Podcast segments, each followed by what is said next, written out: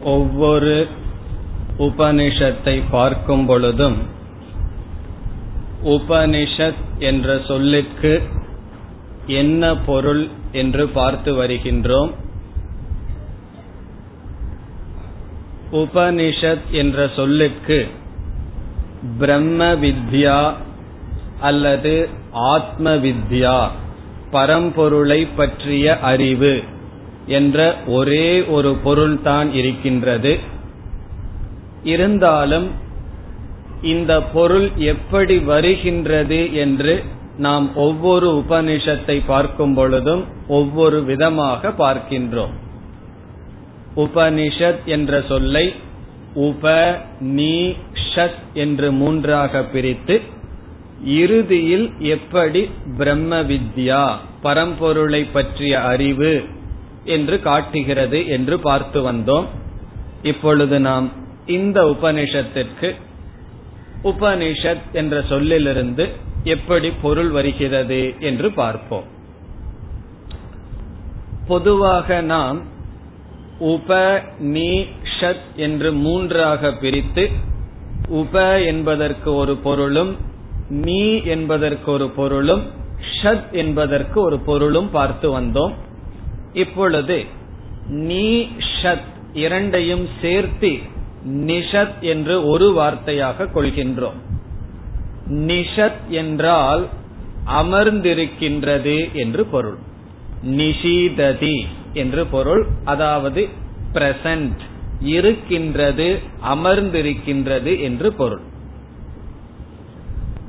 பிறகு உப என்ற சொல் மிக மிக அருகில் இருக்கின்றது என்பதை காட்டுகின்றது. ஆகவே உப என்றால் சமீபம் நிஷத் என்றால் அமர்ந்துள்ளது அல்லது இருக்கின்றது. சித் அப்படின்னு அர்த்தம் ஆனா நாம் இந்த இடத்துல பிரசன்ட் இருக்கின்றது என்று இறுதியாக பொருள் கொள்கின்றோம். இதனுடைய இறுதியான பொருள் என்ன? மிக மிக அருகில் இருப்பது. அதுதான் இதனுடைய பொருள். மிக மிக அருகில் என்றால் யாருக்கு அருகில் என்ற கேள்வி வரும். நான் இந்த புஸ்தகம் அருகில் இருக்கின்றது என்றால் யாருக்கு அருகில் இருக்கின்றது? எனக்கு அருகில் இருக்கின்றது. எனக்கு முன் அமர்ந்திருப்பவருக்கு அருகில் இருக்கின்றது. உங்களுக்கு தொலைவில் இருக்கின்றது. ஆகவே ஆகவே அருகில் இருக்கின்றது என்றால் யாருக்கு அருகில் இருக்கின்றது என்றால் எனக்கு.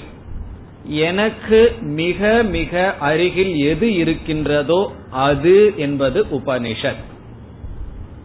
அடுத்த கேள்வி எனக்கு அருகில யார் இருக்கா? ஜீரோ டிஃபரன்ஸ்ல யார் இருக்கின்றார்? நான் தான் இருக்கின்றேன் அல்லது ஆத்மா. ஆத்மா அல்லது பரம்பொருள் பரம்பொருளிடமிருந்து வேறுபடாத ஆத்மாதான் எனக்கு மிக மிக அருகில் இருக்கின்றது. இல்லையே என்னுடைய உடல் இருக்கின்றதே என்னுடைய மனம் இருக்கின்றதே என்றால் இந்த உடல் மனமெல்லாம் ஆத்மாவிடம் எப்படி இருக்கின்றது என்றால் கயிறு இருக்கின்றது. அந்த கயிற்றின் மீது நாம் பாம்பை அறியாமையில் பார்க்கின்றோம். அந்த பாம்பினுடைய மிக மிக அருகில் யார் இருக்கின்றார்? அந்த கயிறு தான் இருக்கின்றது. கயிற்றுக்கும் பாம்புக்கும் டிஸ்டன்ஸ் ஜீரோ இந்த இரண்டுக்கும் இடைவெளியே கிடையாது. காரணம் அதன் மீதே ஏற்றி வைக்கப்பட்டுள்ளது. ஆகவே எந்தெந்த அனாத்மா சமூகம் நான் என்று நினைத்தேனோ என்னுடைய உடல் மனம் இவைகளெல்லாம் ஆத்மாவாகிய என் மீது ஏற்றி வைக்கப்பட்டுள்ளதால் இவைகளுக்கும் ஆத்மாவுக்கும் இடைவெளி கிடையாது. ஆகவே உபனிஷத் என்ற சொல் இறுதியாக ஆத்மாவை குறிக்கின்றது. ஆத்மா எப்படிப்பட்டது என்றால் இந்த தைத்திரிய உபனிஷத்தில் பார்க்க இருக்கின்றோம். ஒரு பெரிய ஆனந்த மீமாம்சை செய்து ஆத்மா ஆனந்த சொரூபம் என்று பார்க்க இருக்கின்றோம். ஆகவே ஆனந்த சொரூபமான முக்தி சொரூபமான ஆத்மா உபனிஷத் என்று பொருள்படுகின்றது. இந்த ஆத்மாவை பற்றிய அறிவை எது கொடுக்கின்றதோ அது உபனிஷத். ஆகவே உபனிஷத் என்றால் மிக மிக அருகில் இருப்பது அது ஆத்ம தத்துவம். அந்த ஆத்ம தத்துவம் அதை பற்றிய அறிவை கொடுப்பது இந்த நூல். ஆகவே உபனிஷத் என்றால் மிக மிக அருகில் இருக்கின்ற அல்லது என்னை பற்றிய ஞானத்தை கொடுக்கின்ற நூல் உபனிஷத். உப அருகில் நிஷத் அமர்ந்திருக்கின்றது. இந்த தைத்திரிய உபனிஷத் கிருஷ்ண எஜுர்வேதத்தை சார்ந்தது. உங்களுக்கு ஞாபகம் இருக்குமோ? கிருஷ்ண எஜுர்வேதத்திலிருந்து வேறொரு உபனிஷத் நம்ம படிச்சிருக்கோம். கடோபனிஷத் அதிலிருந்தே நாம் படித்துள்ளோம். கிருஷ்ண எஜுர்வேதத்தில் இரண்டு சாக்கை இருக்கின்றது. தைத்திரிய சாக்கை கட சாக்கை என்று. அந்த கட சாக்கையிலிருந்து கடோபனிஷத் தைத்திரிய சாக்கை என்றால் பகுதி. அதிலிருந்து தைத்திரிய உபனிஷத் இருக்கின்றது. நாம் வேதத்தை கர்ம காண்டம் ஞான காண்டம் என்று இரண்டாக பிரித்தோம். இந்த கர்ம காண்டத்தையே நாம் மூன்று பகுதிகளாக பிரிக்கலாம். அல்லது முழு வேதத்தையே நான்கு பகுதிகளாக நாம் பிரிக்கலாம். எப்படி என்றால் வேதத்தில் முதல் முதல் அமைந்திருக்கின்ற பகுதி மந்திரபாகம் என்று பெயர். வேதத்தினுடைய முதலில் முதலில் அமைந்திருக்கின்ற பகுதிக்கு மந்திர பாகக. அதை தொடர்ந்து இரண்டாவது அமைந்திருக்கின்ற பகுதிக்கு பிராமண பாகக என்று கூறப்படுகின்றது. இரண்டாவது. மூன்றாவது ஆரண்ய பாகக என்று சொல்லப்படுகிறது.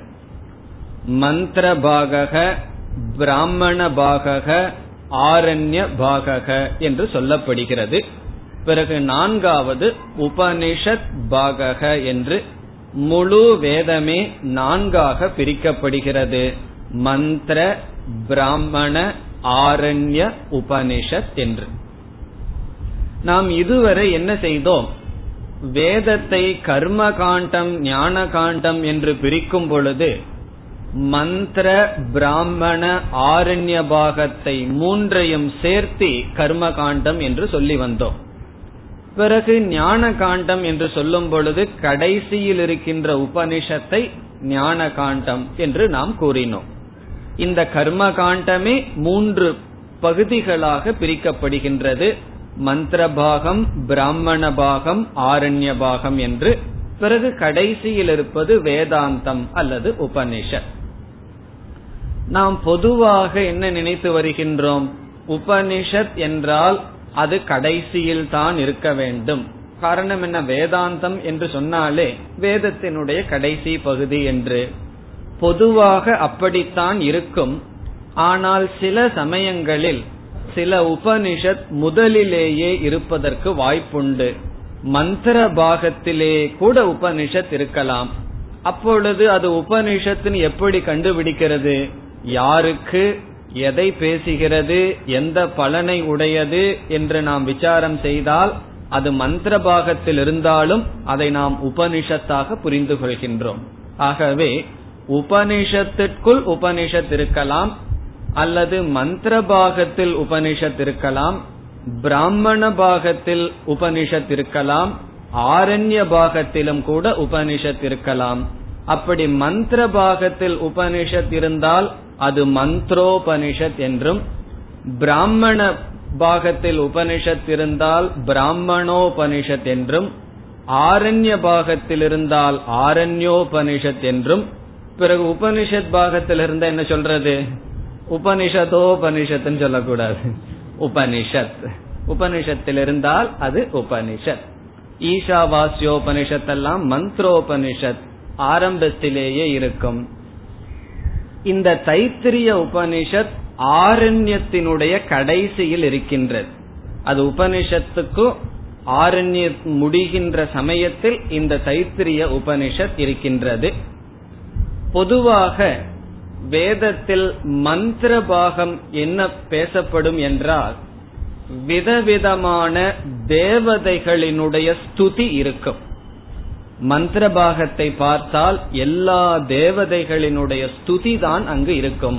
ஆகவே அது மந்திர பாகம் என்று சொல்லப்படும்.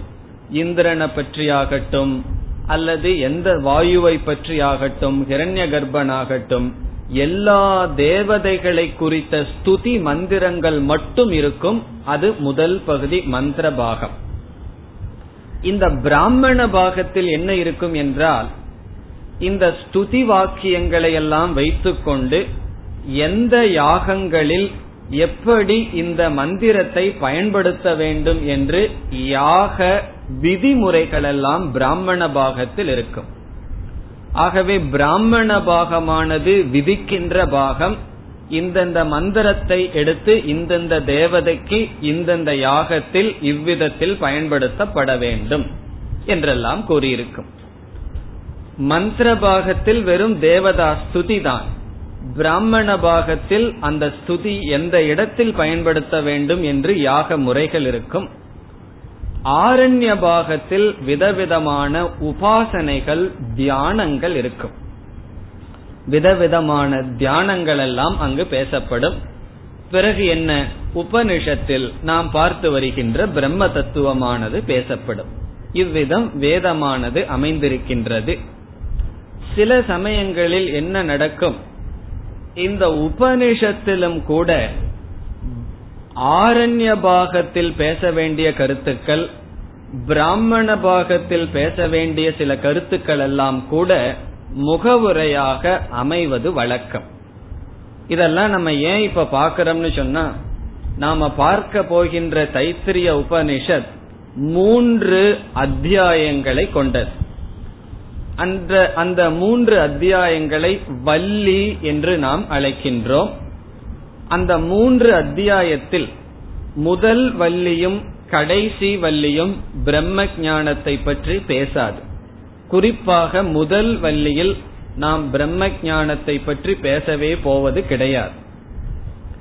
பிறகு என்ன பேச போகின்றோம் என்றால் வேதத்தில் ஆரண்ய பாகத்தில் விதவிதமான உபாசனைகள் தியானங்கள் பேசப்பட்டிருக்கும். பிறகு பிராமண பாகத்தில் மற்ற இடங்களிலும் நல்ல நல்ல பண்புகள் பேசப்பட்டிருக்கும் வேல்யூஸ் விதவிதமான விதிமுறைகள் எப்படி வாழணும் என்கின்ற விதிமுறைகள் பேசப்பட்டிருக்கும்.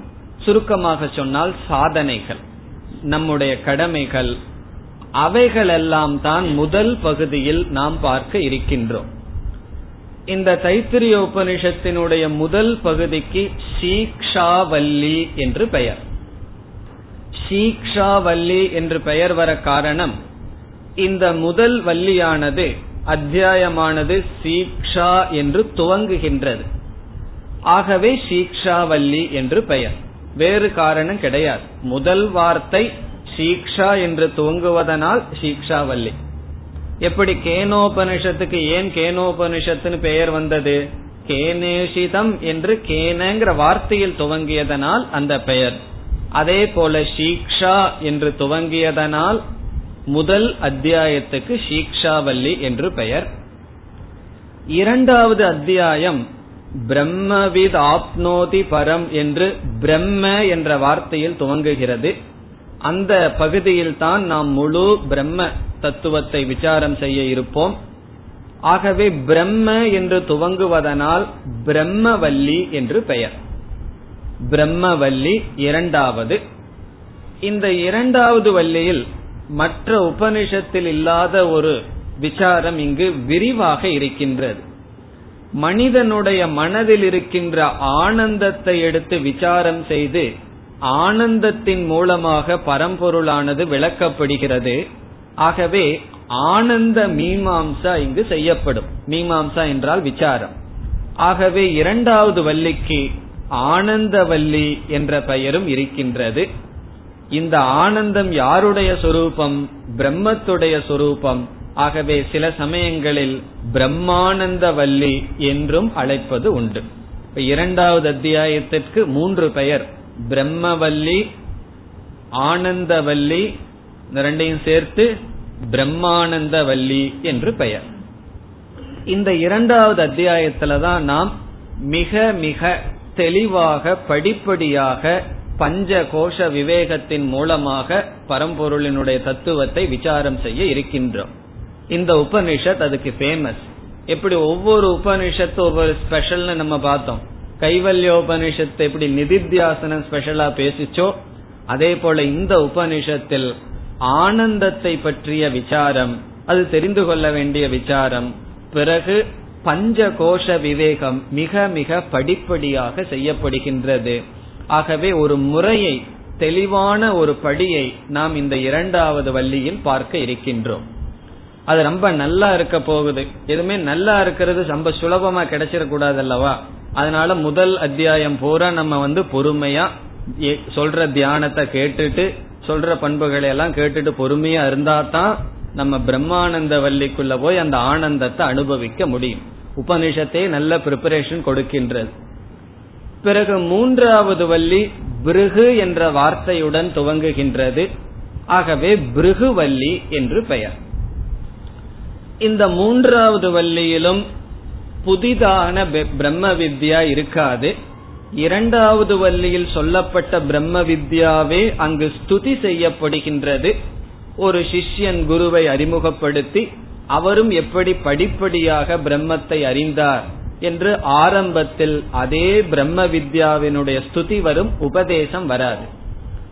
பிறகு இறுதியில் சில பண்புகள் தியானங்கள் பிறகு உபனிஷத் எப்படி முடியும் ஆனந்தத்தை அவன் அடைந்ததாக உபனிஷத் முடியும். ஆகவே பிருகுவல்லியில் ஞானம் இருக்கின்றது. உபதேசமாக இல்லை. சிஷ்யன் அடைந்ததாகவும் படிப்படியாக அடைந்ததாகவும் இருக்கும். பிறகு சில தியானங்கள் சில பண்புகள் சாதனைகள் வேல்யூஸ் இவைகளையெல்லாம் பார்க்க இருக்கின்றோம். இதுதான் தைத்திரிய உபனிஷத்தினுடைய பிக்சர் அதாவது முதல் நாம் பார்க்க இருக்கின்ற சீக்ஷாவல்லியில் சாதனைகள் வர இருக்கின்றது தியானங்கள் வர இருக்கின்றது. நான் வந்து உபனிஷத்தினுடைய மாணவனாச்சே சாதனை தியானம் எல்லாம் கேட்க மாட்டேன். எனக்கு நேரடியா தான் பிரம்ம ஜானம் வேணும்னு சொல்லக்கூடாது. இவைகளெல்லாம் ப்ரிப்பரேஷன் பிறகு வேறு சில நம்ம வேதம் சம்பந்தமான சில கருத்துக்களை எல்லாம் தெரிஞ்சுக்குவோம். இதெல்லாம் நான் ஆரம்பத்துல சொல்வதற்கு காரணம் கிராமர் எல்லாம் வரப்போகுது. கிராமர் வரும் அக்ஷரங்களை பத்தி எல்லாம் வரும். இதெல்லாம் தெரிஞ்சுக்குவோம் உங்களுக்கு எவ்வளவு தேவையோ அந்த அளவு நம்ம பார்க்க இருக்கின்றோம். தேவைக்கு மீறி நம்ம பார்க்க மாட்டோம். ஆனால் இவைகளும் இந்த சைடு டிஷ் இருக்கிறது போல. இவைகளையும் நாம் தெரிந்து கொள்வது நல்லதுதான். நல்ல கருத்தெல்லாம் வர இருக்கின்றது. அதனால நம்ம என்ன செய்வோம்? சங்கரர் வந்து சில வார்த்தைகளுக்கு சொல்ற லட்சணங்களை எல்லாம் பார்த்துட்டு போனோம் அப்படின்னா நமக்கு வந்து நல்ல ஒரு இன்ஃபர்மேட்டிவா தான் இருக்குமே தவிர தேவையற்ற கருத்து என்பது கிடையாது. பிறகு பிரம்மவல்லிக்குள்ள சென்றதற்கு பிறகுதான் நம்ம உபனிஷத்தை சீரீஸா ஆரம்பிப்போம். எப்படி கட்டோபனிஷத்துல கொஞ்ச நேரம் கதையா போச்சோ அப்படி சீக்ஷாவல்லி முழுவதும் இவ்வாறு நல்ல கருத்துக்களுடன் இருக்கும். பிறகு பிரம்ம ஜானம் பிறகு பிரம்ம ஜான ஸ்துதி மீண்டும் சாதனைகள் தியானம் ஞான பலம் இவ்விதம் உபனிஷத் அமைந்துள்ளது. இந்த உபனிஷத் மற்ற உபனிஷத்தை போல ஒரு மந்திர ரூபம் அதாவது ஸ்லோக ரூபமாக இல்லை முழு உபனிஷத் உரைநடையாக இருக்கின்றது உரைநடைனா நமக்கு தெரியுமே ப்ரோஸ் ஆர்டர் அது வந்து பத்தி மாதிரி பேராகிராஃப் மாதிரி ஏதோ இந்த எஸ் எழுதிட்டு போற மாதிரி தான் இந்த உபனிஷத் இருக்கின்றது. இந்த உரைநடையாக இருந்தால் எப்படி நாம் வந்து ஒன்று இரண்டுன்னு சொல்வது என்றால் அதற்கு சமஸ்கிருதத்தில் அணுவாகக என்று பெயர். அணுவாகக என்றால் பேராகிராஃப் பத்தின்னு சொல்றது. பேராகிராஃப் சிலதெல்லாம் ரொம்ப தமிழ்ல சொன்னாலும் நமக்கு புரியாது. பஸ்ன்னு ஈஸியா சொல்லிடலாம். பேருந்து வண்டின்னு சொன்னா தான் புரியாது. அதே போல பேராகிராஃப்ங்கிற வார்த்தை நமக்கு புரியும். அணுவாகம் என்றால் சின்ன சின்ன பத்திகள். இதுல ரெண்டு லைன் இருக்கிற பேராகிராஃபும் இருக்கும். இருபது லைன்ல இருக்கிற பேராகிராஃப் வேணாலும் இருக்கலாம். பேராகிராஃப்னா நம்ம இஷ்டம் தானே? ஏதாவது நாலு வார்த்தைகள் நாலு சென்டென்ஸ் எழுதி முற்றுப்புள்ளி வச்சு அடுத்ததுல துவங்கினா அடுத்த பேராகிராஃப் ஆகவே அவ்விதம் இந்த உபனிஷத் இருக்கின்றது. இதெல்லாம் நம்ம ஆரம்பத்துல தெரிஞ்சுக்கணும்.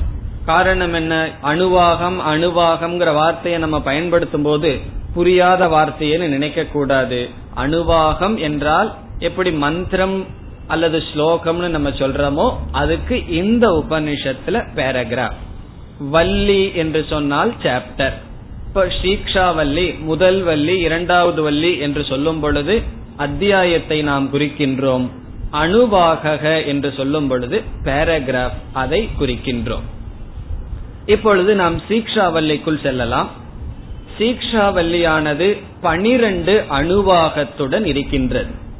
பனிரெண்டு அணுவாகம் என்றால் பனிரெண்டு பேராகிராஃப் இதில் முதல் அணுவாகம் சாந்தி பாடமாகவே இருக்கின்றது. ஞாபகம் இருக்கோ? கிருஷ்ண யஜுர்வேதத்துக்கு என்ன சாந்தி பாடம்? கடோபனிஷத்துக்கு என்ன சாந்தி பாடம் பார்த்திருக்கோம்? சகனாபவது சகனோ புணக்கு பார்த்திருக்கோம். ஆகவே கிருஷ்ண யஜுர்வேதத்தை சார்ந்த இந்த உபனிஷத்துக்கும் சகனாபவது சாந்தி பாடம் இருக்கும். ஆனால் இதில் மூன்று அத்தியாயத்திற்கும் ஒவ்வொரு சாந்தி பாடம் இருக்கின்றது. முதலாவது பார்க்கின்ற அத்தியாயத்துக்கு ஒரு சாந்தி பாடம். பிறகு இரண்டாவது அத்தியாயம் பிரம்மவல்லிக்கு சகனாவது சாந்தி பாடமா வரும். இந்த சீக்ஷாவல்லியில ஒரு சாந்தி பாடத்தை பார்க்க போறோம். அதே சாந்தி பாடம் ஒரு சில சொற்கள் மாறுபட்டு பிருகுவல்லிக்கு வர இருக்கின்றது. அதை நம்ம கடைசியில பார்ப்போம். பிருகுவல்லியினுடைய ஆரம்பத்திலேயும் சகனாவது தான். பிருகுவல்லியினுடைய முடிவிலையும் இதே சாந்தி பாடம் ஒரு சில சொற்களினுடைய மாறுபாட்டுடன் வர இருக்கின்றது. ஆகவே இப்பொழுது சீக்ஷாவல்லி எப்படி ஆரம்பிக்கின்றது? பனிரெண்டு பேராகிராஃப் பனிரெண்டு அணுவாகத்தை உடைய சீக்ஷாவல்லி முதல் அணுவாகமே சாந்தி பாடம். மற்ற சாந்தி பாடத்தை போல இதுவும் சாந்தி பாடம்.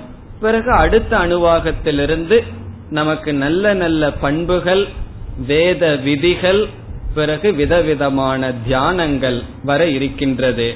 இப்பொழுது நாம் முதல் அணுவாகம் அல்லது சாந்தி பாடத்திற்கு செல்கின்றோம். ஷன்னோ மித்ரஷம் வருணக.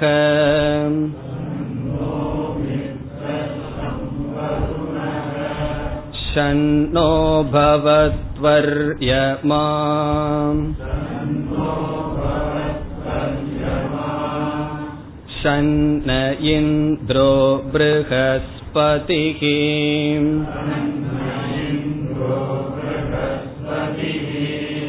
शन्नो विष्णुरुरुक्रमः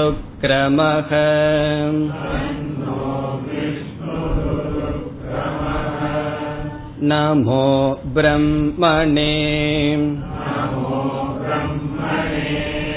नमस्ते वायो त्वमेव प्रत्यक्षं ब्रह्मासि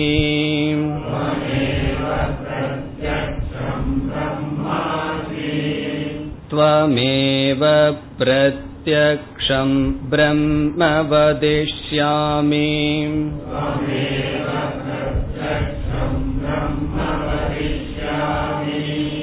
ऋतं वदिष्यामि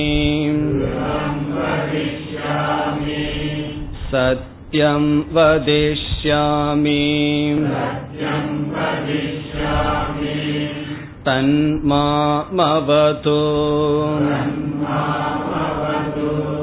तद्भक्तारमवतु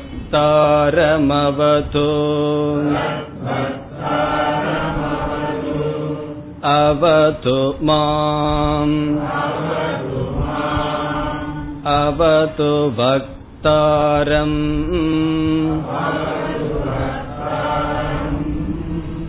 ॐ शान्ति शान्ति शान्तिः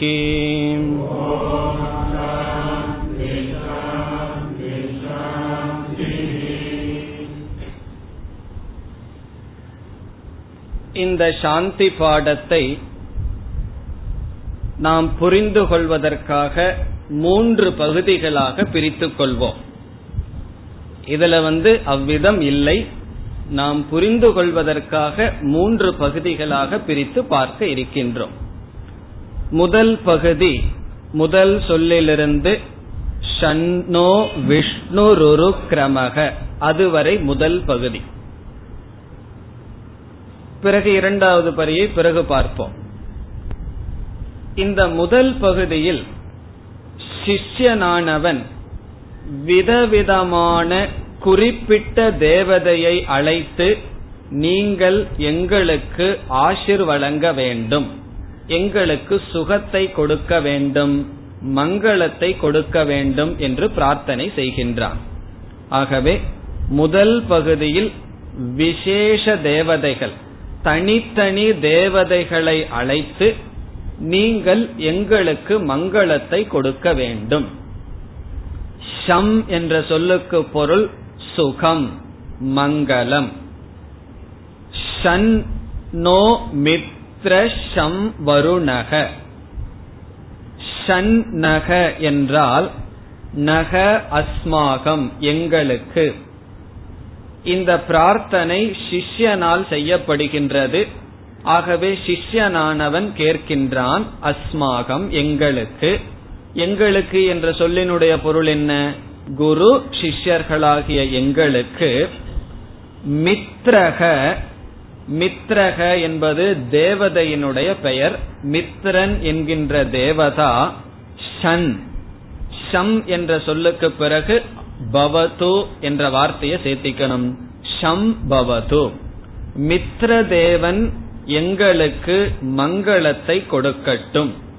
ஷம் என்றால் சுககிருத் பவது. சுகத்தை கொடுப்பவராக இருக்கட்டும். இந்த முதல் பகுதியில் விதவிதமான தேவதைகளை அழைத்து அவர்களிடமிருந்து நன்மையை அல்லது ஆசிர்வாதத்தை பிரார்த்தனை செய்கின்றான் சிஷ்யன். மித்ரக என்ற தேவன் நம்முடைய வெளி மூச்சுக்கு அதிஷ்டான தேவதை. வெளியே விடுகின்ற பிராணனுக்கு அதிஷ்டான தேவதை. அது மட்டுமல்ல ஒரு நாளில் பகலுக்கு அதிஷ்டான தேவதை மித்ரன். ஆகவே மித்ரனிடம் நாம் என்ன கேட்கின்றோம்? எப்படிப்பட்ட தேவதை மித்ரன் என்பவர். பகலுக்கு அதிஷ்டான தேவதை நாம் வெளியே விடுகின்ற மூச்சு காற்றுக்கு அதிஷ்டான தேவதை மித்ரன். அவ்விதம் பிராணனுக்கும் பகலுக்கும் அதிஷ்டான தேவதையான மித்திரனை நாம் என்ன கேட்கின்றோம்? எங்களுக்கு அந்த மித்திரன் மங்களத்தை கொடுக்கட்டும். பிறகு சம் வருணக. வருணக என்பதும் ஒரு தேவதை. இந்த வருண தேவன் உள்ளே இழுக்கின்ற காற்றுக்கும் அபானன். நாம் உள்ள மூச்ச உள்ள எடுக்கிறோமே. அந்த பிராணனுக்கும் இரவுக்கும் அதிஷ்டான தேவதை. இரவுக்கும் உள்ளே இழுக்கின்ற காற்றுக்கும் அதிஷ்டான தேவதை. அபான ராத்திரி இந்த இரண்டுக்கும் அதிஷ்டான தேவதை. அப்படிப்பட்ட இரண்டு தேவதைகளிடமிருந்தும் நாம் எதை கேட்கின்றோம்? நன்மையை கேட்கின்றோம் மங்களத்தை கேட்கின்றோம். இப்ப ஷன்னோ மித்ர ஷம் வருணக. இப்ப வருணக நக ஷம் பவது. சுககிருத் பவது. வருணன் எங்களுக்கு நன்மையை கொடுக்கட்டும். முதல்ல இதனுடைய மொழிபெயர்ப்பை பார்த்துட்டு விளக்கத்துக்கு போவோம். அடுத்த சொல் ஷன்னக பவது அர்யமா. அர்யமா என்பவர் கண்ணுக்கும் ஆதித்யனுக்கும் சூரியனுக்கும் அதிஷ்டான தேவதை. அர்யமா என்பவர் நம்முடைய கண்ணுக்கும் சூரியனுக்கும் ஆதாரமான தேவதை. அவர் நக எங்களுக்கு ஷம் மங்களத்தை கொடுக்கட்டும். அடுத்ததாக ஷன் நக இந்திரக பிருகஸ்பதிகி மீண்டும் ஷம் என்றால் மங்களம் நக எங்களுக்கு இந்திரக.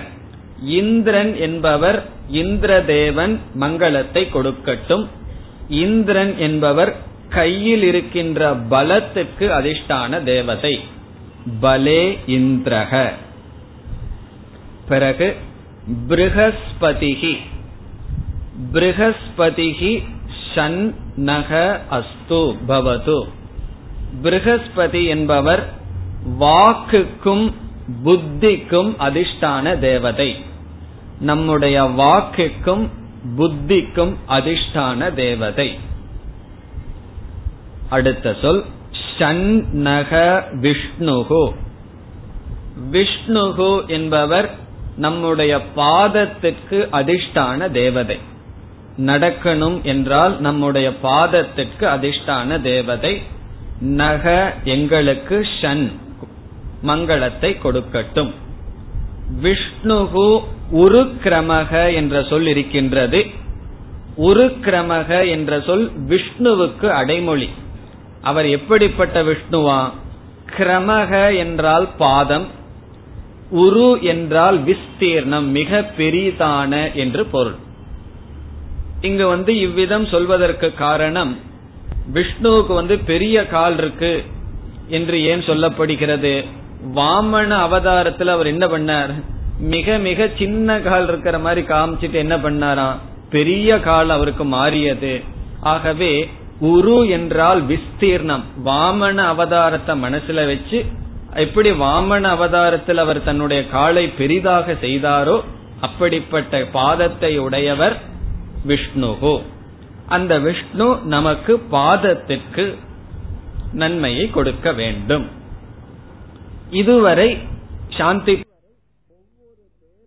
ஒவ்வொரு தேவதைகளை அழைத்து அந்தந்த தேவதைகளிடம் மங்களத்தை எங்களுக்கு கொடுங்கள் நன்மையை கொடுங்கள் என்று சிஷ்யனானவன் பிரார்த்தனை செய்கின்றான்.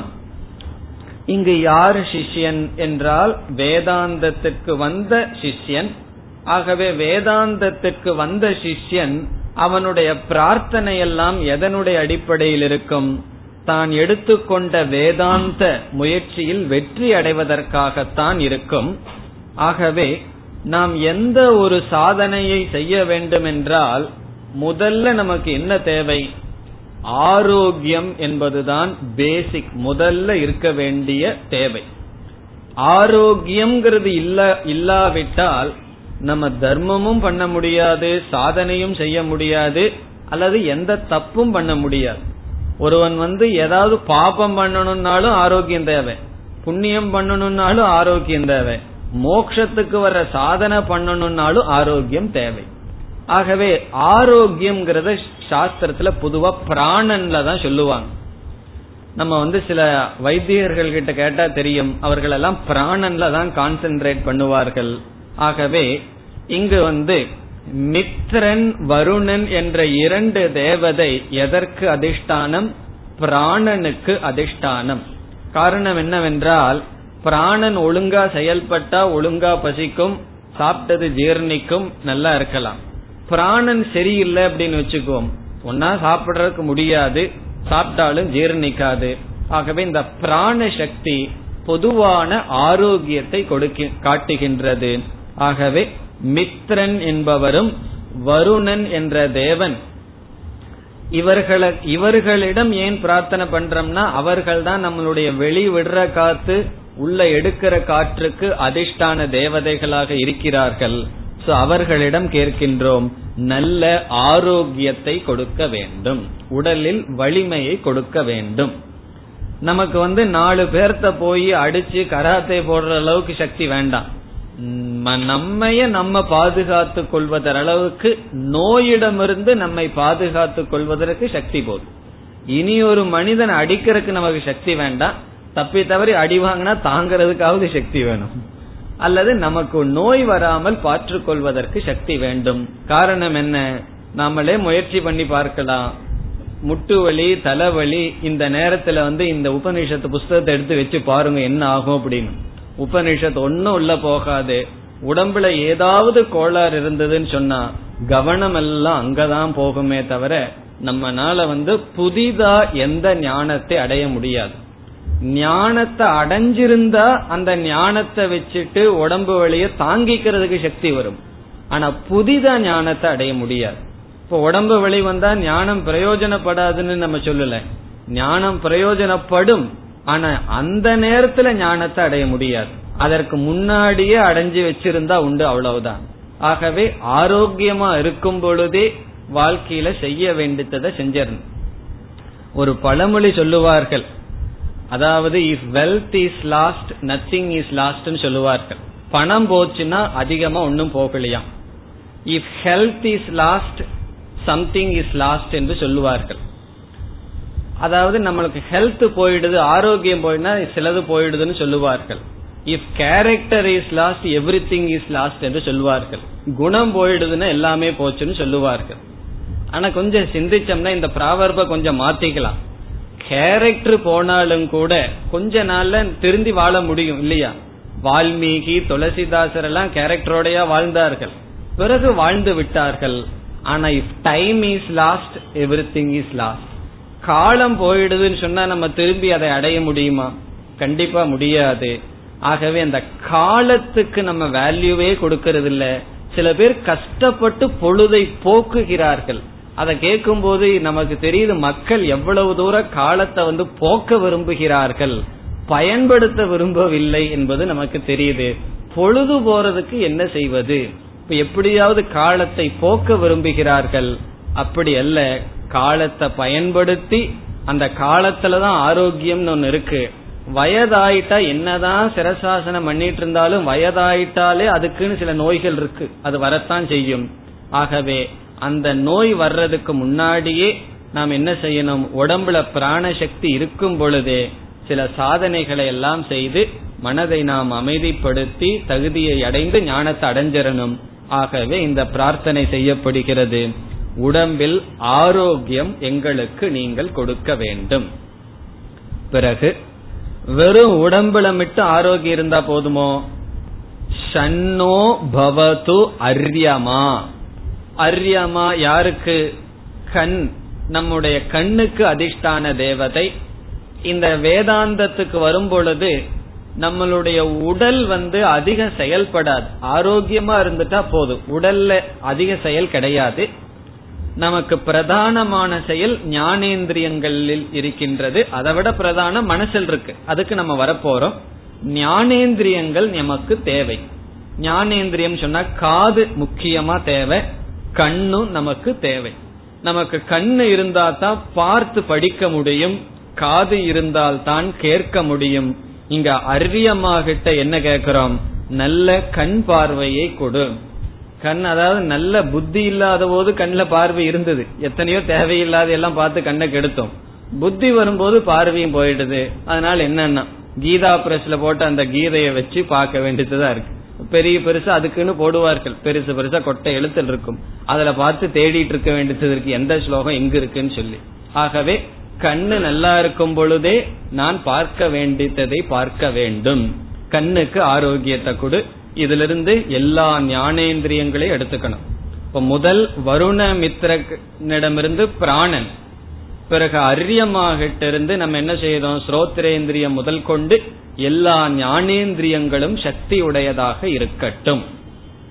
அடுத்தது யார்? ஷன்னக இந்திரக. இந்திரக என்பது உடலில் இருக்கின்ற ஆரோக்கியத்தை தான் குறிக்கின்றது. கையில பலம். அது எதற்கு? உடலில் ஆரோக்கியம் அதுவும் பிராணனோடு சம்பந்தப்பட்டது. பிறகு அடுத்ததுதான் நமக்கு முக்கியமான ஆள் வர்றார் பிருகஸ்பதிகி பிருகஸ்பதி ரொம்ப முக்கியமானவர். சிலதெல்லாம் இந்த இந்த நல்ல வார்த்தையெல்லாம் நம்ம என்ன செய்வோம்? ரொம்ப தேவையில்லாத ஒரு பொருளை கொடுத்து பழகியிருக்கோம். ஒருவன் வந்து ரொம்ப முட்டாளா இருந்தா பிருகஸ்பதினு சொல்லி பழகியிருப்போம். ரொம்ப அறிவாளிக்கு தான் பிருகஸ்பதியின் பேரு. காரணம் என்ன? அவர் எதுக்கு அதிர்ஷ்டான தேவதை? வாக்குக்கும் புத்திக்கும் அதிர்ஷ்டான தேவதை. ஆகவே புத்திக்கும் வாக்குக்கும் அதிர்ஷ்டான தேவதையான பிருகஸ்பதி எனக்கு எதை கொடுக்கணும்? நல்ல புத்தியை கொடுக்க வேண்டும்.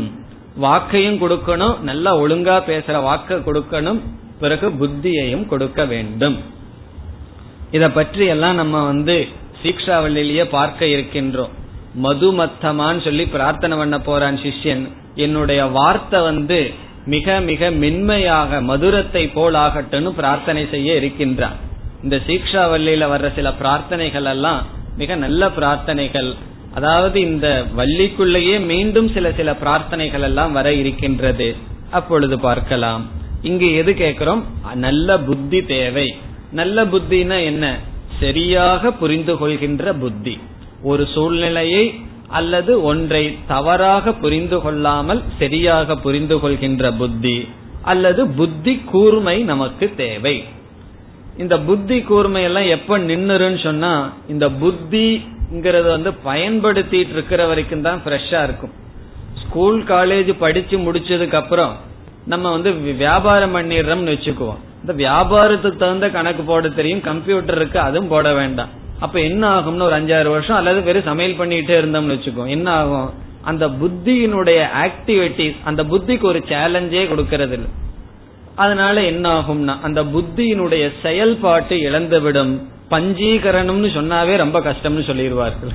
காரணம் என்ன ஏதோ கணக்கெல்லாம் அது இருக்கு ரொம்ப கஷ்டம்னு சொல்லி விடுவார்கள் ஆகவே புத்தி வந்து எப்பொழுது கூர்மையா இருக்கும்னு சொன்னா பயன்படுத்திட்டு இருக்க இருக்கத்தான் அந்த புத்தி கூர்மையாக இருக்கும்.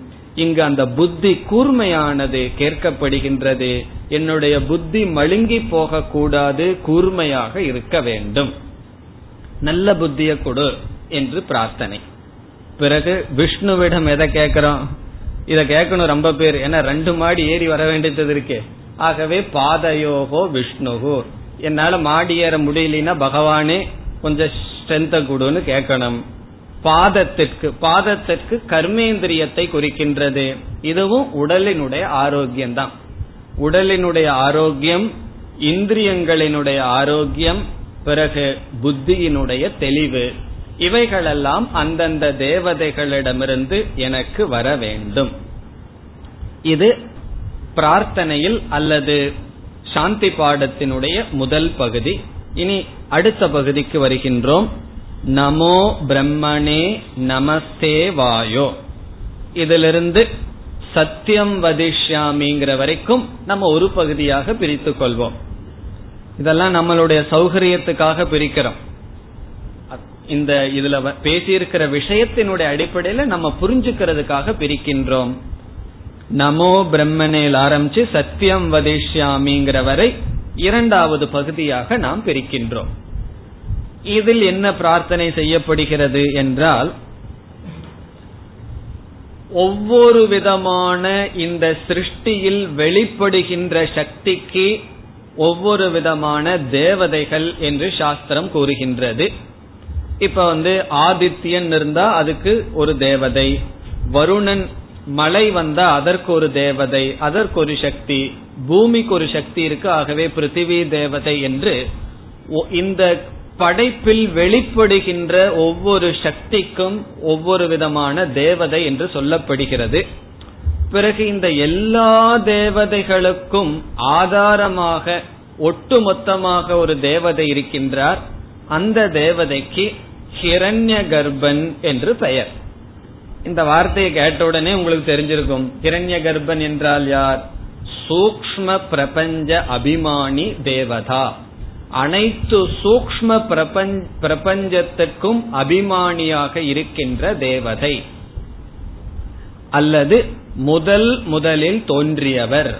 பிரம்மா தேவானாம் பிரதம சம்பபூவ. என்றால் முதல் முதலில் ஈஸ்வரனிடமிருந்து படைக்கப்பட்ட தத்துவம் சூக்ம பிரபஞ்சம். அதற்கு ஆதாரமான தேவதை.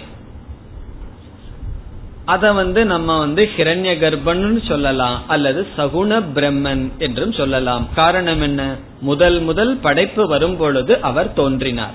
அவர் யார் என்றால் அவர் எல்லா தேவதைகளுக்குமே அதிஷ்டானமாக இருப்பவர். அதனால நமக்கு வந்து வேற ஏதாவது நமக்கு வேணும்னு வச்சுக்குவோம். என்ன செய்யணும்? அந்த ஹிரண்ய கர்ப்பனுக்கு நமஸ்காரம் பண்ணிட்டா போதும். காரணம் என்ன? எல்லா தேவதைகளுமே அவர்கிட்ட இருக்க அவருடைய டிபார்ட்மெண்ட்ல இருந்து தான் எல்லா தேவதையும் வேலை செய்கிறார்கள். ஒவ்வொரு சின்ன சின்ன தேவதை கிட்ட போய் கேட்பதற்கு பதிலாக நேரடியா ஹிரண்ய கர்ப்பனுடைய நமஸ்காரம் எதை குறிக்கின்றது? நமக்கு என்னென்னலாம் வேணுமோ அதெல்லாம் எனக்கு கொடு என்பது குறிக்கின்றது. என்ன சில சமயங்கள்ல நமக்கு தெரியாது என்னென்ன தடைகள் வரப்போகுதுன்னு சொல்லி.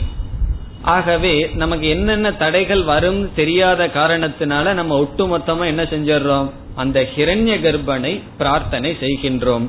ஆகவே அடுத்த பிரார்த்தனை ஹிரண்ய கர்ப்பனை குறித்தது. ஹிரண்ய கர்ப்பன் என்றால் முதல் முதல் படைக்கப்பட்ட சூக்ம பிரபஞ்சத்துக்கு ஆதாரமாக இருக்கின்ற தத்துவம் அல்லது எல்லா தேவதைகளுக்கும் ஆதாரமாக இருக்கின்றார். இப்பொழுது அவருக்கு நமஸ்காரம். நமோ பிரம்மணே. நமோ என்றால் நமக அஸ்து பிரம்மணே. இங்க பிரம்மனே என்றால் சகுண பிரம்மனாக இருக்கின்ற ஹிரண்ய கர்ப்பனே அந்த ஹிரண்ய கர்ப்பனை தான் இங்கு பிரம்மன் என்ற வார்த்தையில் சொல்லப்படுகிறது. நம்ம பார்க்கின்ற பரம்பொருள் அல்ல நிர்குணமான ஆத்மாவாக இருக்கின்ற பரம்பொருள் அல்ல. இங்கு பிரம்மன் என்றால் ஹிரண்ய கர்ப்பன் சகுண பிரம்மன் எல்லா தேவதைகளுக்கும் ஆதாரமாக இருப்பவர். நமோ பிரம்மனே. பிறகு அடுத்த சொல் நமஸ்தே வாயோ. தே என்பது அந்த ஹிரண்ய கர்ப்பனை குறிக்கின்றது. நமக என்றால் நமஸ்காரம் இருக்கட்டும். அந்த ஹிரண்ய கர்ப்பனை வேறு ஒரு சொல்லால் இங்கு சிஷ்யன் அழைக்கின்றான். வாயு என்ற சொல்லினால் அழைக்கின்றான். வாயோ என்றால் அழைப்பது வாயு ரூபமாக இருக்கின்ற ஹிரண்ய கர்ப்பனே உங்களுக்கு என்னுடைய நமஸ்காரம்.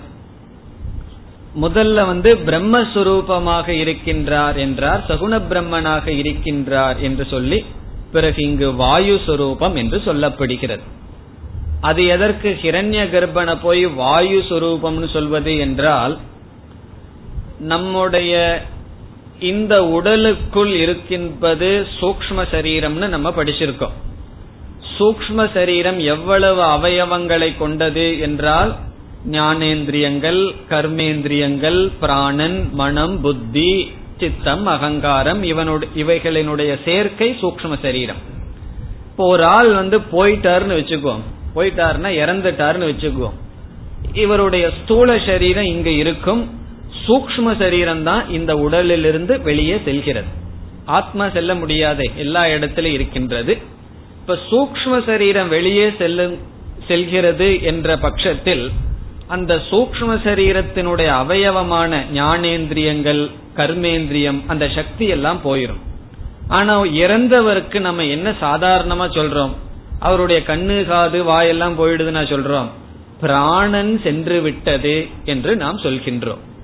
ஆகவே இந்த சூக்ம சரீரத்திலேயே முக்கியமான அங்கம் வந்து பிராணன்.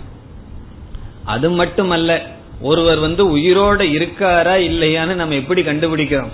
ஒருவர் தூங்கிட்டு இருக்கார் பிராணனும் வேலை செய்யலைன்னு வச்சுக்குவோம். அவர் எழுந்திருக்கவே முடியாது. காரணம் என்ன? மண்ணுக்குள்ள நம்ம போட்டுருவோம். இதுதான் எழுந்திருக்கிறதுக்கு முன்னாடியே போடலாம்னு சொல்லி போட்டு விடுவார்கள். காரணம் என்ன? அவர் உயிரோட இருக்கார் அப்படிங்கறதுக்கு அடையாளமே பிராணன் தான் அவர் இறந்துட்டாருங்கிறதுக்கு அடையாளம் கூட பிராணன் தான் ஆகவே பிராணன் சூக்ம சரீரத்தில் முக்கியமான அங்கம் ஆகவே சாஸ்திரத்துல சூக்ம சரீரக்கு பிராண சரீரம்னு ஒரு பெயர். சூக்ம சரீரத்துக்கு பிராண சரீரம் என்று ஒரு பெயர் இருக்கின்றது.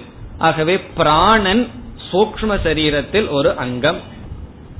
அதற்கு காரணம் இருக்கு. ஏன் பிராணனுக்கு அவ்வளவு முக்கியத்துவம் சொன்னா நம்ம பிறந்ததிலிருந்து ஓய்வு எடுக்காம வேலை செய்கிற ஒரே ஒரு ஆள் பிராணன் தான் கண்ணு ஓய்வெடுக்கும் காது ஓய்வெடுக்கும் எல்லாமே ஓய்வெடுக்கும். வாயும் ஓய்வெடுக்கும். தூங்கும் போதாவது உன்னையும் நம்மளால சாப்பிட முடியாது ஓய்வெடுக்கும். ஆனா இந்த பிராணன் ஓய்வெடுக்குதா? அது ஓய்வெடுத்ததுன்னா ஆல் அவுட் அப்படின்னு அர்த்தம். ஆகவே பிராணன் செயல்பட்டே கொண்டு இருப்பதனால் அந்த பிராணனுக்கு அவ்வளவு முக்கியத்துவம். இந்த ஒரு சூக்ம சரீரத்துக்கு நம்முடைய பிராணன் முக்கியம் என்றால் ஹிரண்ய கர்ப்பங்கிறவர் யார்? அவர் எல்லா சூக்ம சரீரத்துக்கும் ஆதாரமாக இருப்பவர். ஆகவே அந்த எல்லா சூக்ம சரீரத்துக்கும் ஆதாரமாக இருக்கின்ற வாயு வெளியே இருக்கின்ற வாயு ஹிரண்ய கர்ப்பனுடைய பிராணன். எப்படி நம்முடைய உடல்ல இருக்கின்ற பிராணன் சொல்றமோ அதே போல வெளியே இருக்கின்ற வாயு ஹிரண்ய கர்ப்பனுடைய சொரூபம். அல்லது அந்த வாயின் மூலமாக ஹிரண்ய கர்ப்பனை குறிக்கின்றோம். ஆகவே நமஸ்தே வாயோ. வாயு சுரூபமாக நீங்கள் இருக்கின்றீர்கள். பிறகு அடுத்த சொல்லுக்கு வருகின்றோம். துவம் ஏவ பிரத்யக்ஷம் பிரம்ம அசி.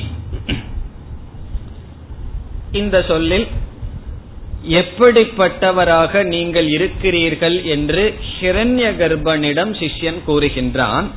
துவம் ஏவ. நீங்களே துவம் என்பது நீங்கள் அந்த ஹிரண்ய கர்ப்பனை சொல்கின்றான்.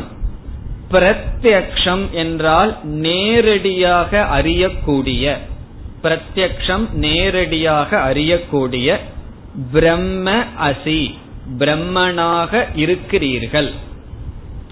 இந்த ஹிரண்ய கர்ப்பனான நீங்கள் நேரடியாக அறியக்கூடிய பிரம்மனாக இருக்கிறீர்கள்.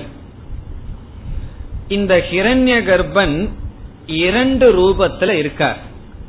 ஒன்று பரோக்ஷ ரூபத்தில் இருக்கார் இனி ஒன்னு பிரத்யக்ஷ ரூபத்தில் இருக்கார். பரோக்ஷ ரூபம் என்றால் நம்ம கண்ணுக்கு தெரியாத ரூபத்தில் இருக்கார். காரணம் அவர் சூக்ம பிரபஞ்சத்திற்கு அதிஷ்டான தேவதை. ஆகவே கண்ணுக்கு தெரியாமல் நீங்கள் இருக்கிறீர்கள் என்பதை நமோ பிரம்மணேங்கிற வார்த்தையில சிஷ்யன் சொல்கின்றான். நமஸ்தே வாயோ என்ற வார்த்தையில் கண்ணுக்கு தெரிகின்ற ரூபத்திலும் நீங்கள் இருக்கிறீர்கள். அது வாயு ரூபம் என்று சொல்கின்றான்.